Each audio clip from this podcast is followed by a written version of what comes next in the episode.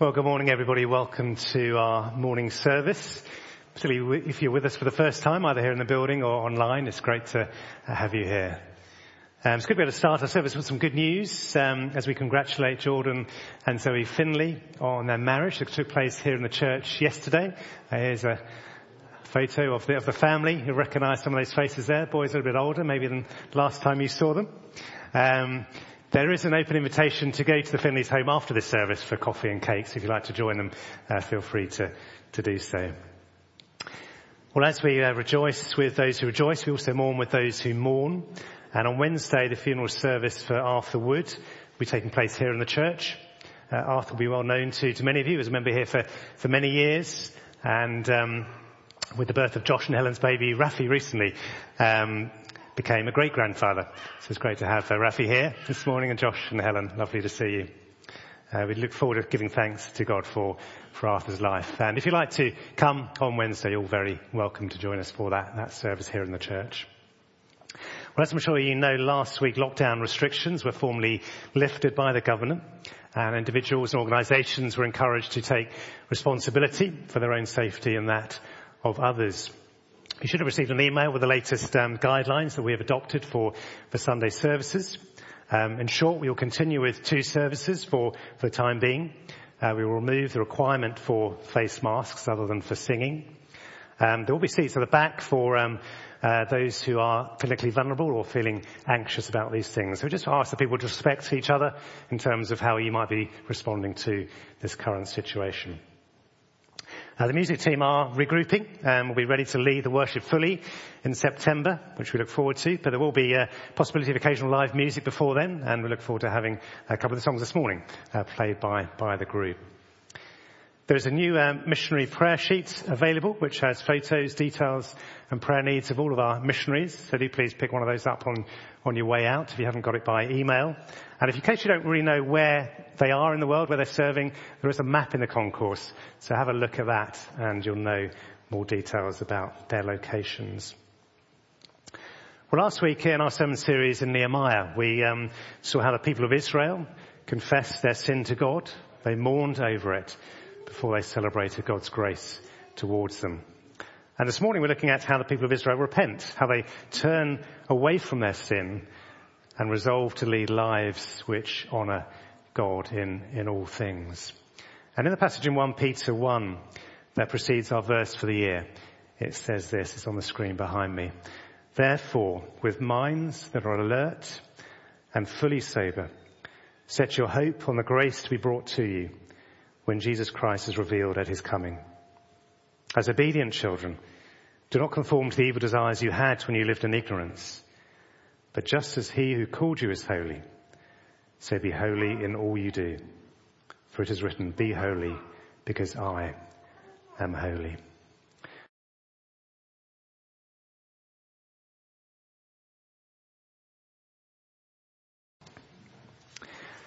Well, as God continues to build his church here, it's always great to welcome new people into to membership. People who want to commit themselves to the body of Christ, who take seriously their own growth and the growth of others. So this morning we're going to welcome Emma Ashton into membership. Emma, so if you want to come forward. Um, for those who don't know Emma, it's a good opportunity to find out a bit about her. So Emma, if you stand uh, by the uh, pulpit there and speak into the mic and I'll um, ask some questions. Um, first of all, just share, how did you become a Christian? So uh, my story started 12 years ago tomorrow um, with the birth of my first child. Um, so labour went really badly, like casualty dramatically badly. I wasn't a Christian at the time, and um, unbeknown to us and the doctors, what had been going on was that Jennifer's umbilical cord had become knotted into this huge ball um, over the last few weeks of pregnancy, and she wasn't growing, and it was around her neck. And during labour, as the contractions were pushing her out, the cord, because there was nothing left of it, then this ball was just tighter and tighter around her neck and was genuinely life-threatening and the doctors responded accordingly. And it was an absolute miracle that she was born alive and, and not stillbirth. And I just had this such a strong sense that you know, the reason that she was born alive was down to three very lucky coincidences, but I knew they weren't coincidences and I had such a strong sense that that was God protecting her life and us. Um, and then the day after she was born, while still in hospital, I lost my job. I got made redundant. And I had actually realised I probably built the foundations of my life on my career and put a lot of time and energy into it. And that overnight at the time just disappeared. So it really made me think. And I'd grown up in church, but I just didn't, I didn't want to become a Christian at all. So I thought, well, I'll put it to bed once and for all and I'll read the Bible cover to cover and I'll convince myself, you know, there's not really anything in it. And I started at the Gospels and I've since been told that, you know, if you don't want to become a Christian, just don't read the Gospels because you can't read them and not be sold. And I read them and I was like, Jesus is awesome and just rocked. I was amazing. And at the same time, we were then fighting an unpleasant um, court case over my redundancy, and I loved the justice that God had planned and has, that God's justice for, and His plan for the world, and you know the plan to come. And I just wanted a slice of it. But I was still really bothered because I didn't like being told I was sinful. I had a real problem with that. But the more I read the Bible and kept going, I was like, well, we all are compared to Jesus. And I kind of overcame that hurdle. So I prayed and I said sorry for my sins and committed my life to God and followed that up and just walked into a local church after that and, and just kept going from there. And yeah, that's 12 years ago, and it's just been amazing. God's done some amazing stuff, um, some miracles in Reuben's health, but it's God is actually there in the everyday. It says in the Bible, if you seek Him, you'll find Him, and He's there, and it's God's there in the everyday. So mm. that's my story. Yeah, one wonderful story, isn't it? Thank you. Um, tell us a bit about your family then. You yep. share a little bit already about um, children yep. us, yeah. So I'm married to Dave. Um, he's a great guy. We have to agree to disagree because he's an ardent atheist. Um, we've got Jennifer, who's 12, or just about to be, and then uh, Reuben, who's 10 and sports mad. and how has lockdown been for you as a family and for you personally? Um, a real chalk and cheese. We started lockdown. I was working full time in a full on job. My workload doubled overnight because of COVID. My husband's workload doubled overnight and we had the kids at home homeschooling and it was an absolute shocker. Um, in the summertime, I got poorly. I got a virus, um, glandular fever, and probably COVID. And overnight, I went from crazy busy to not being able to do anything and being in bed for months, very, very ill with post-viral fatigue. And it was a really frightening time for the family. My husband and kids had to do everything. I couldn't do anything. And we didn't know when I was going to get better. We didn't know if I was going to get better. Mm, like late springtime, I started to see some improvements, and since then I've been improving and I'm on the road to recovery. Still going to be several months more yet before I'm fully better. Um, so it's been a really, but now, you know, it's quite different now. I'm not busy at all. I don't have a job. I'm convalescing. Um, but God's been in it all, really in the thick of it. Um, so though it's been a very painful time, it's actually been a really positive time. There's lots good to come from it. Great. And why is it you want to become a member now at this point? so I've been coming for five years and I've, um, I've sat on the fence and I've quite literally sat at the back for the whole five years. and I just really feel God saying it's time to stop sitting on the fence and to get stuck in. Um, he didn't design it that we walk faith alone. He did it that we walk with other people. Um, and he created the church for a reason. And, you know, in the Bible it says you need to be part of that church. Brilliant. Well, thank you very much for that testimony, Emma. I'm going to ask you some questions now um, before we receive you into membership and ask the congregation also to support uh, Emma in your obligations towards her. So I can ask you all to please, please stand.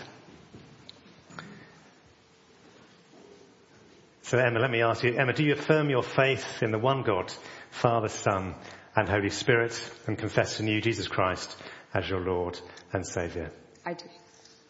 And by the help of the Holy Spirit, do you commit to share in the life, work and witness of this church and show Christian love and concern to other members of the church family and the wider community?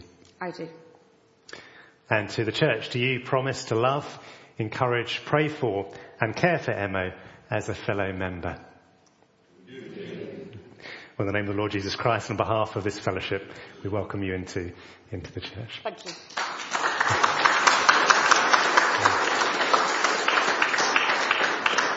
Let's, uh, let's pray for Emma now, shall we? Father God, we thank you for, for Emma's testimony. Um, a wonderful reminder that you are a God who can do miracles. Thank you for saving Jennifer's life, uh, Emma's life. And thank you that through that uh, really challenging situation, you brought Emma to see that you are a real God you're alive and that you love her and want her to be one of your children. Thank you for the testimony of your word. As she read it and saw the, the truth in it and couldn't do anything other than uh, repent and turn to you and trust in Jesus Christ as her Lord and Saviour. And we thank you even over this last year, Lord, through another challenging illness and a situation that um, you have laid her low, but uh, helped her come to see um, just how much she depends on you, come to see just um, what are the things she's building her life on, um, what are the priorities that she should have. Thank you for the ongoing work you're doing in her life, and thank you that she wants now to become a member. And we pray your blessing on her, that she's able to to be encouraged by the church family as she encourages others, as she's able to use the gifts you've given her to serve the church uh, for your glorious sake. Bless her now we pray. In Jesus' name. Amen. Please take a seat and we're going to continue in prayer. Father God, we praise you that you are a holy God, perfect in wisdom, in love, and power. We thank you that you are our Heavenly Father and we are your children. And we're sorry where we fail to live in the way you want us to live, in obedience to your word, where we fail to be gracious and forgiving towards each other. On account of Jesus' death on the cross for our sakes, we pray that you would forgive us and restore a new spirit within us. I thank you for the wedding of Jordan and Zoe yesterday. Thank you for bringing them together, for their love for each other and for you. Help them to settle in well to married life together in their new home in Birmingham. And by your grace to grow in their love for each other, whether in sickness or in health, whether richer or poorer. And that you would enable them to grow deeper in their faith in you. And as we rejoice with them in their gladness, so we mourn with and pray for comfort and strength for the Wood family in their sadness following the loss of Arthur. Would you pray for this funeral service on Wednesday that it will be an opportunity to give thanks to you for the many ways in which you worked in Arthur's life, for all those whose lives you touched through him. Thank you that Arthur had a real faith in you and is now enjoying his eternal home that he had been longing for. Father, we pray for teachers and pupils uh, following the end of term that they would have a good rest during the school holidays after what has been a very stressful year for, for all concerned. We pray for families taking holidays at this time that they will enjoy a good time and a restful and refreshing time away together. We pray for the faithful preaching of your word this morning up and down the country, particularly for John Billett as he preaches at Thatcham that the people there will be built up in their faith through his ministry. And we pray for Colin as he comes to preach to us shortly. May through his ministry you change, may you change our hearts this morning by the power of your Holy Spirit. In Jesus' name. Amen. Well, Shaz Grange is going to bring us our reading this morning from Nehemiah 10, starting at the end of chapter 9, and then Colin will come up and preach. Reading this morning is from Nehemiah chapter 9, verse 38 through to the end of chapter 10. In view of all this, we are making a binding agreement, putting it in writing, and our leaders, our Levites and our priests are affixing their seals to it.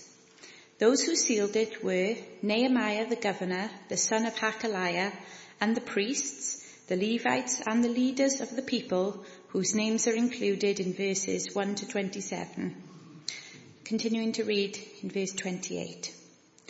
The rest of the people, priests, Levites, gatekeepers, musicians, temple servants, and all who separated themselves from the neighbouring peoples for the sake of the law of God, together with their wives and all their sons and daughters who are able to understand, all these now join their fellow Israelites, the nobles, and bind themselves with a curse and an oath to follow the law of God given through Moses, the servant of God, and to obey carefully all the commands, regulations, and decrees of the Lord our Lord.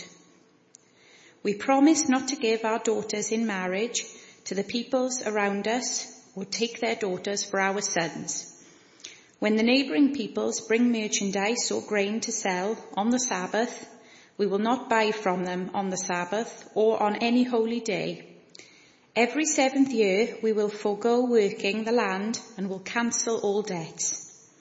We assume the responsibility for carrying out the commands to give a third of a shekel each year for the service of the house of our God, for the bread set out on the table, for the regular grain offerings and burnt offerings, for the offerings on the Sabbaths, at the new moon feasts, and at the appointed festivals, for the holy offerings, for sin offerings, to make atonement for Israel, and for all the duties of the house of our God.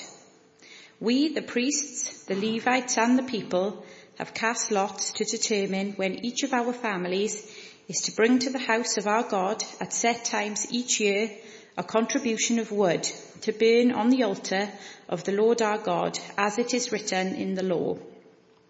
We also assume responsibility for bringing to the house of the Lord each year the first fruits of our crops and of every fruit tree. As it is also written in the law, we will bring the firstborn of our sons and of our cattle, of our herds, and of our flocks to the house of our God, to the priests ministering there. Moreover, we will bring to the storerooms of the house of our God to the priests the first of our ground meal, of our grain offerings, of the fruit of all our trees, and of our new wine and olive oil. And we will bring a tithe of our crops to the Levites, for it is the Levites who collect the tithes in all the towns where we work. A priest descended from Aaron is to accompany the Levites when they receive the tithes, and the Levites are to bring a tenth of the tithes up to the house of our God, to the storerooms of the treasury. The people of Israel, including the Levites, are to bring their contributions of grain, new wine, and olive oil to the storerooms, where the articles for the sanctuary and for the ministering priests, the gatekeepers, and the musicians are also kept. We will not neglect the house of our God. Thanks, Shaz. Uh, let's just take a moment of prayer as we come before the Lord. Heavenly Father, we do pray that you would help us to receive this word this morning. I pray that you would give us humble hearts and ears to hear, that your Spirit would work in our lives, that we would seek to glorify you in every part of our lives. And this we ask in Jesus' name. Amen.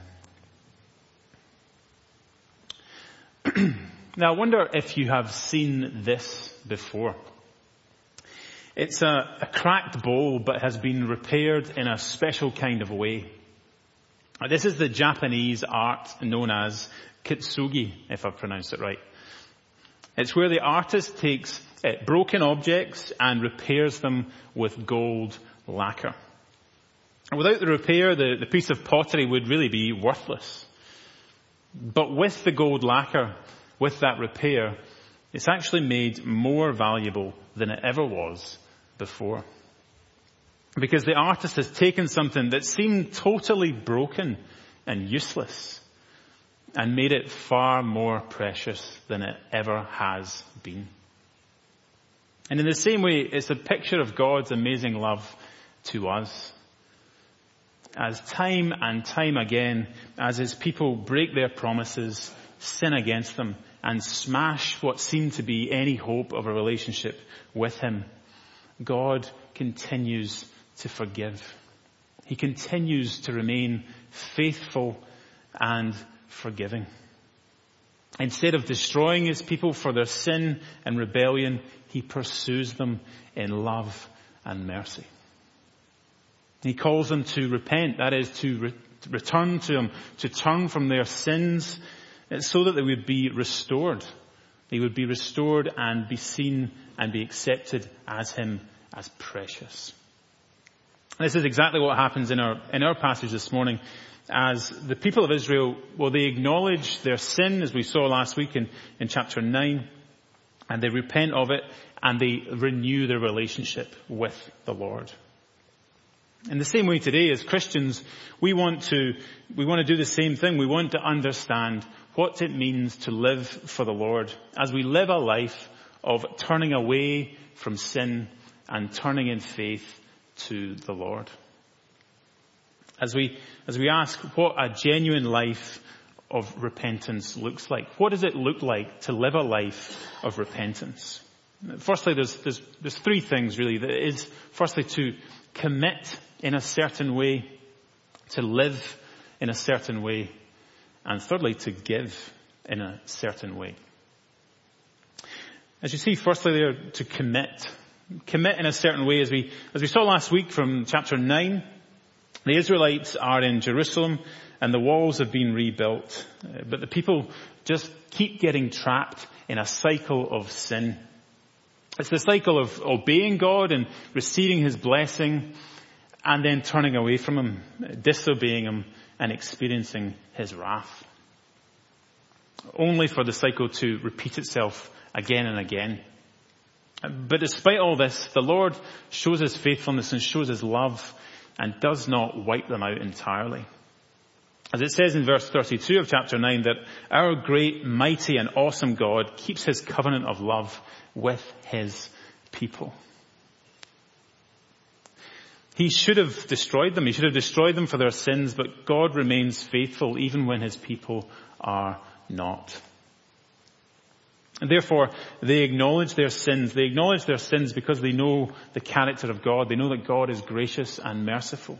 And so they cry out to Him, as it says in uh, chapter 9, verse 36 and 37.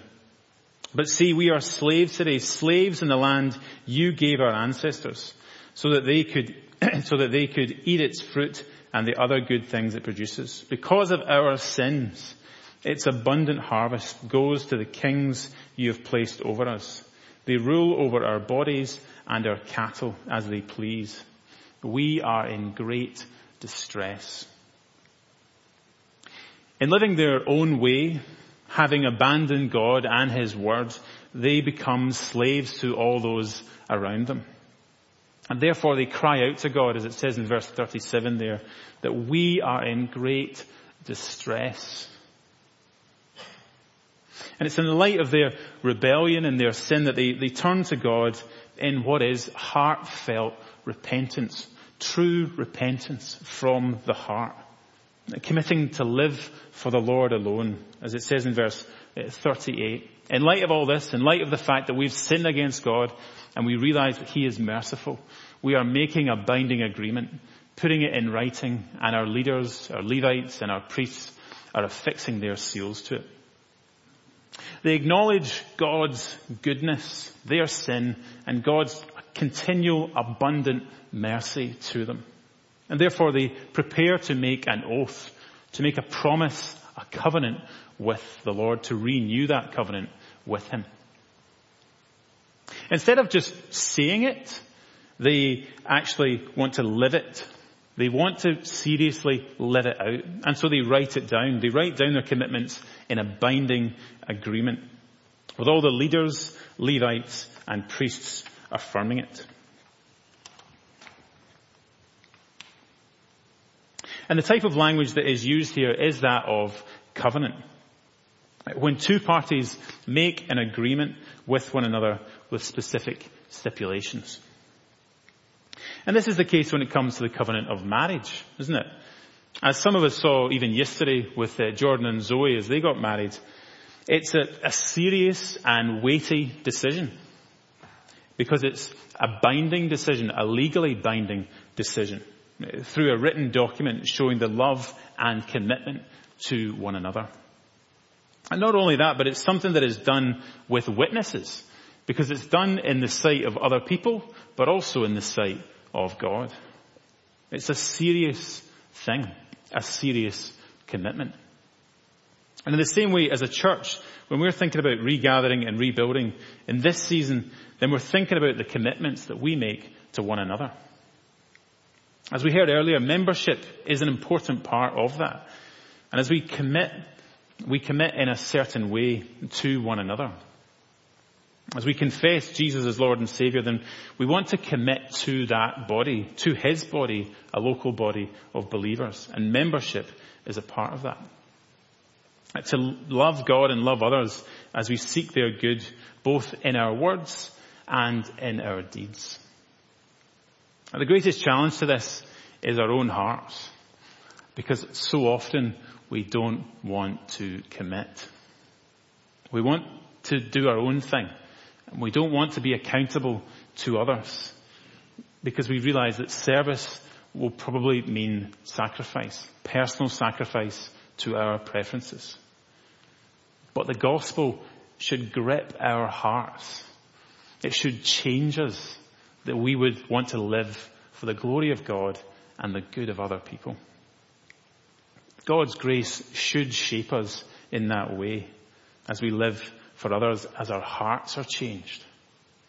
And as our hearts are changed, then we'll want to, to live in a certain way.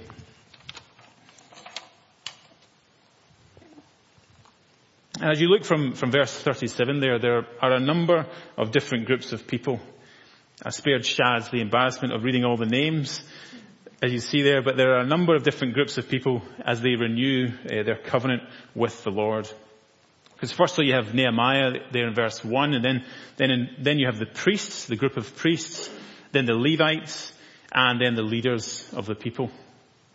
And then you have everyone else, as it says in verse uh, 28, that the rest of the people, uh, priests, Levites, gatekeepers, musicians, temple servants, and all who separated themselves from the neighboring peoples for the sake of the law of God, together with their wives and their sons and daughters who are able to understand.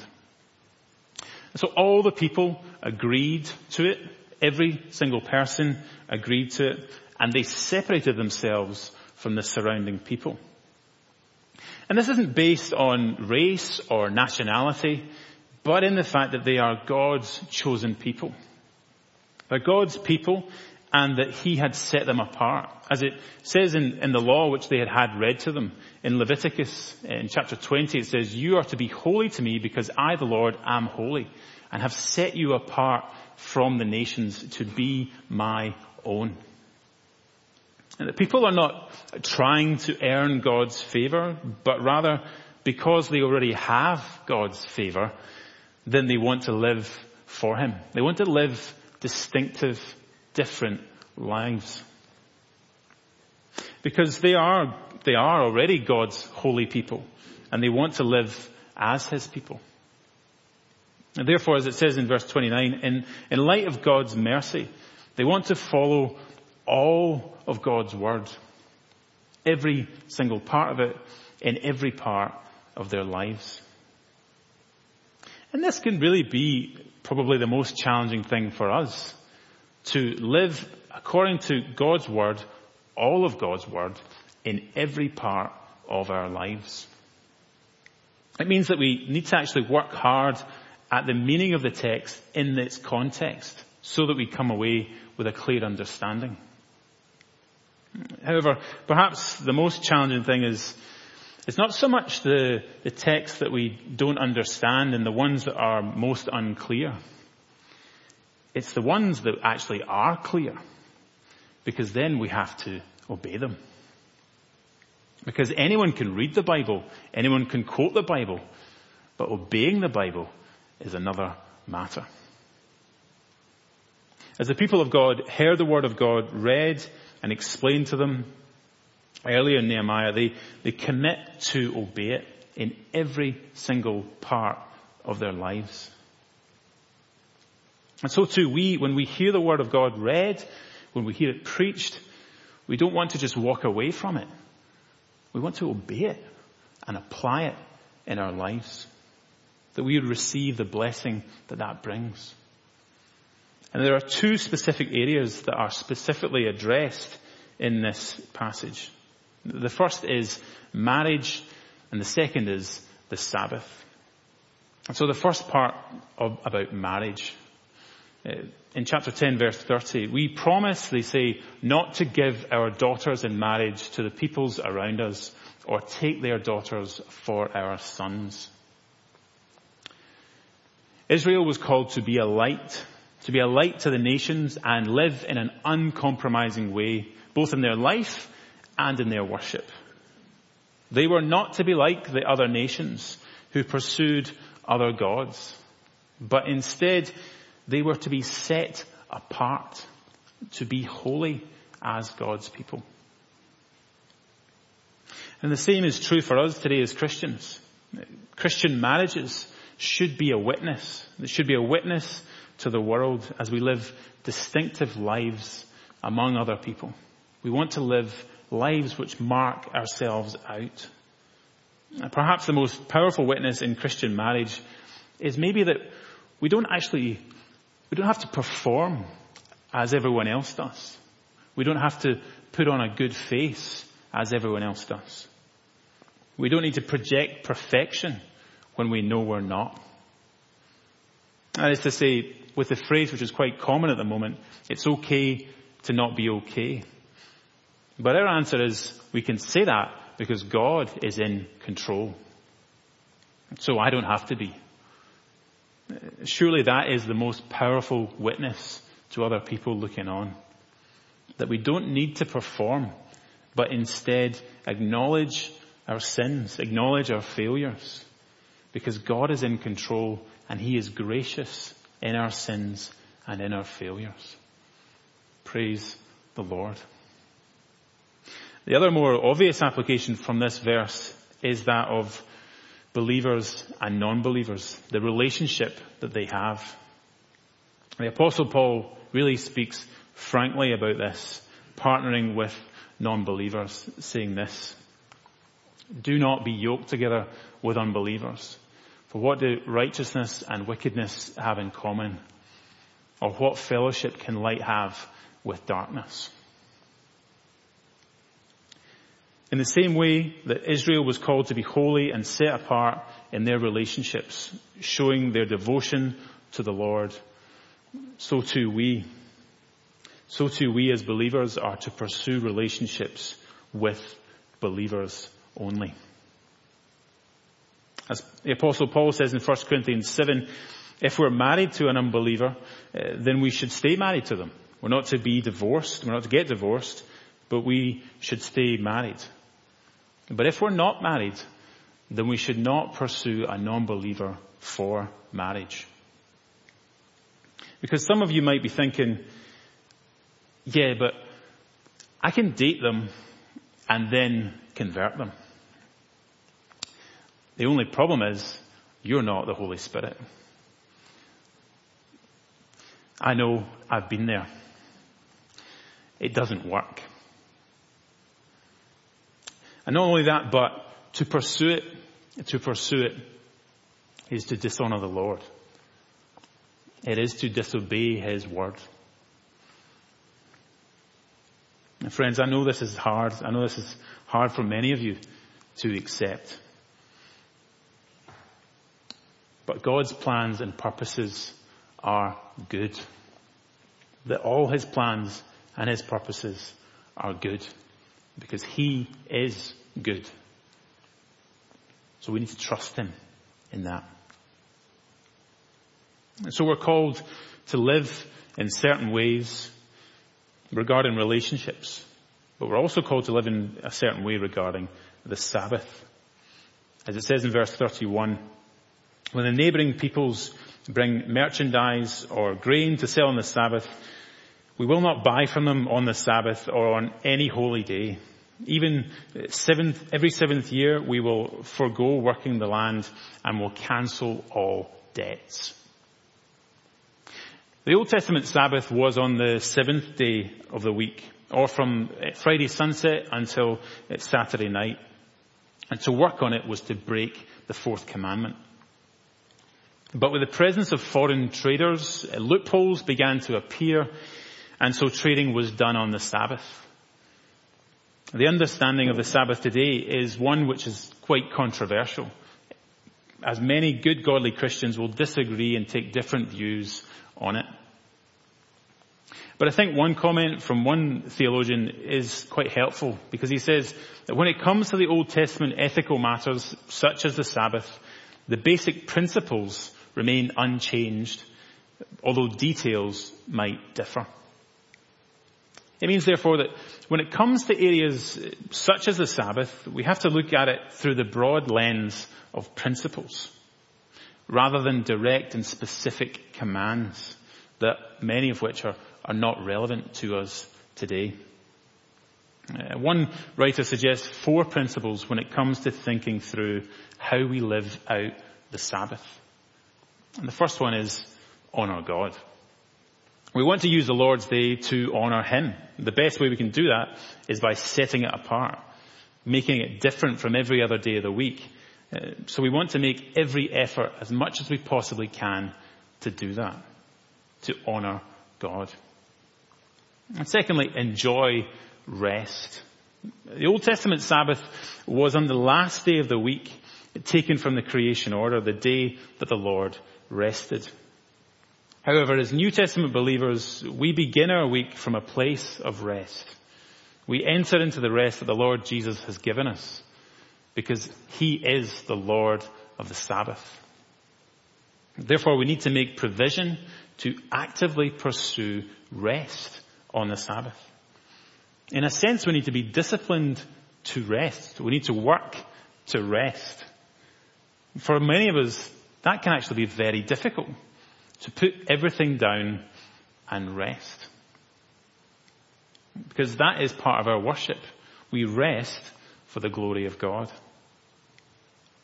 And thirdly, help others. It's a wonderful opportunity on a, on a, Sunday especially to be able to have fellowship and encouragement with other believers, to share food together, to share time together, and just have that encouragement to help other people. And not only is it good for us, but perhaps if we're employers, we should be blessing other people in the same way so that they too would experience the blessing that a Sabbath rest brings that they would be able to encourage their families and everyone around them in that. And fourthly, declare truth. In the Old Testament, as the Israelites uh, stopped work and pursued the worship of God, it really showed what they lived for. It showed what was number one in their life. They didn't live for their families, their homes, their hobbies, their gardens, or their work. But they lived for the Lord. It was a day set apart to hear God speak and to respond in worship.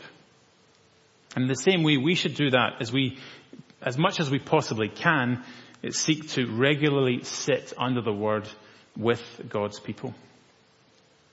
As it's by living in a certain way that it will shape our lives to then give in a certain way. As it was in the Sabbath, uh, so it's true for us uh, when it comes to uh, to living as we live by the principle. And these these verses really highlight four basic principles of of what it means to be God's people to give in a certain way.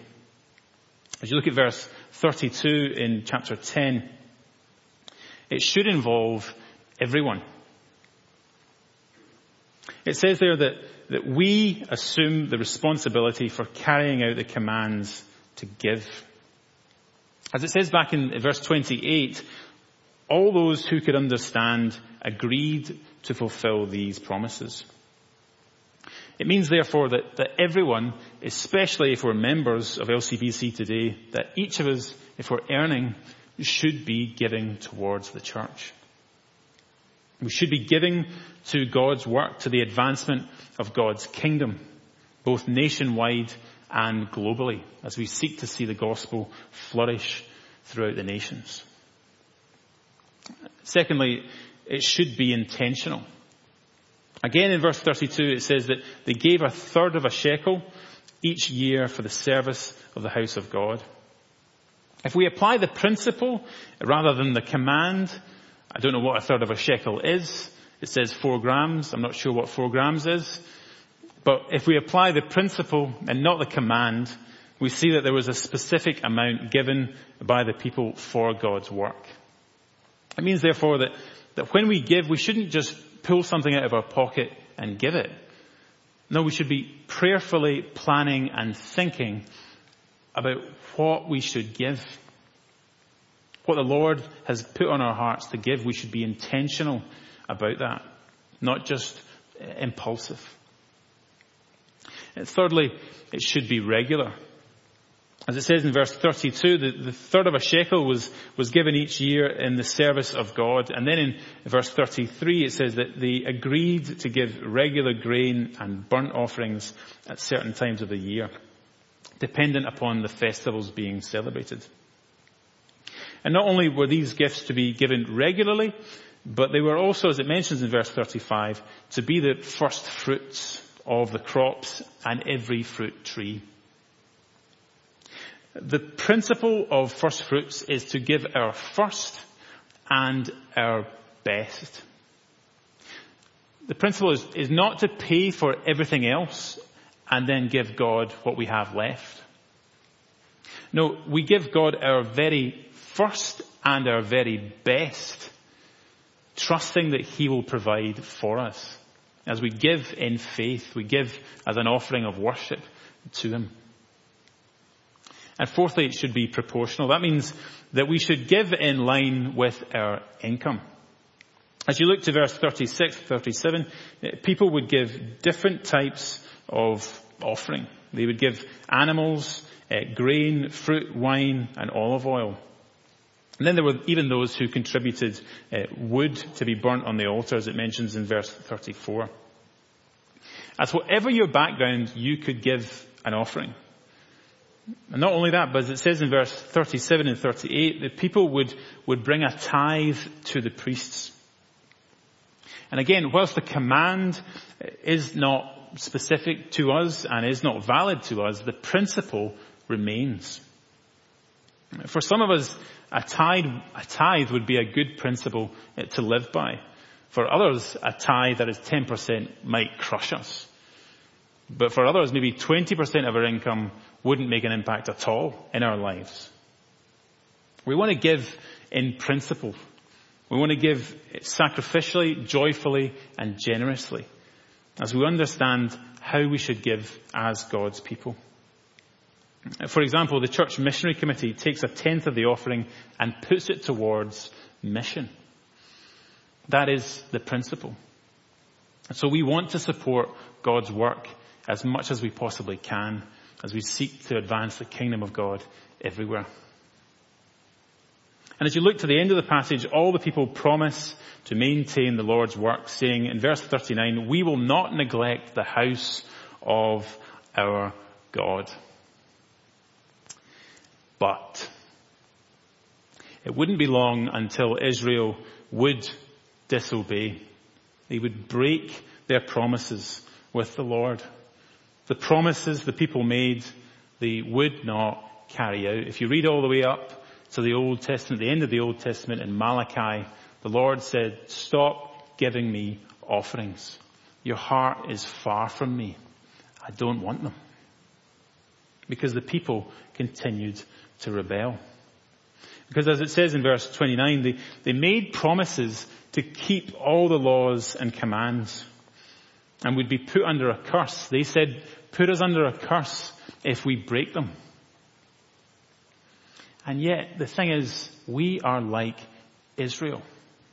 Because we do the very same thing. Because of our sinful hearts, we break our promises uh, to God and should receive the just punishment for our sin. Therefore, we don't need more law. We need grace. As it says in, in Galatians 3 in the New Testament, for all who rely on the works of the law are under a curse. As it is written, cursed is everyone who does not continue to do everything written in the book of the law. Clearly no one who relies on the law is justified before God because the righteous will live by faith. If we want to try and live a life to please God, to try and please Him by the law, we'll never be able to do it. We'll never be able to achieve it because we have to, we have to live by everything that's written in the book of the law. If we want to try and prove ourselves by our good deeds, by all the things that we do, we will never do enough. And in fact, we will fall under the curse of the law because we will not complete it. We will not fulfill it as we should. But there is one that did. our Lord Jesus fulfilled the law entirely and he took the curse of our sins, of our rebellion, that we would receive mercy, that we would be forgiven and brought into his people, that we would be precious to him, that we would be his beloved, his holy people. And now, therefore, we don't live by the command, we live by faith.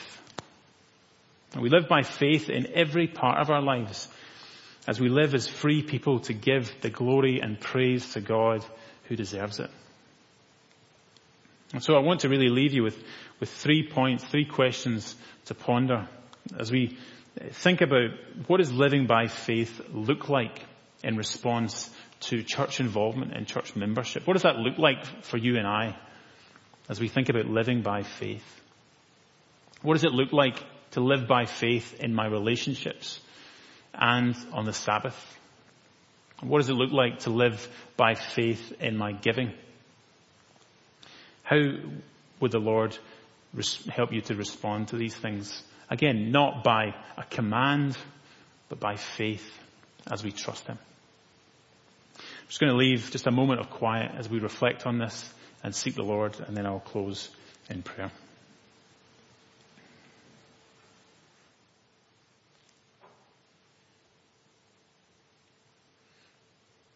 Heavenly Father, we thank you for the fact that you have liberated us eh, from the curse of the law, that we have broken your commands, and yet you have paid for our sins in full, that you have fulfilled the law in paying for our sins and sending, Jesus to die for them.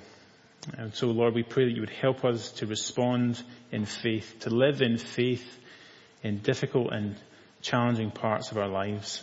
We pray that you would help us, Lord, if that is uh, how we uh, live our lives as members, as part of this church. We pray that you would help us, Lord, in our relationships, in our marriages, how we live out uh, your holy day and how we, we give the money that you have given us. We pray, Lord, that you would help us uh, to live as your holy people, not because we're trying to earn your favor, but because we already have it in Christ. And so we pray that you would help us, Lord, by your Spirit. In Jesus' name, Amen.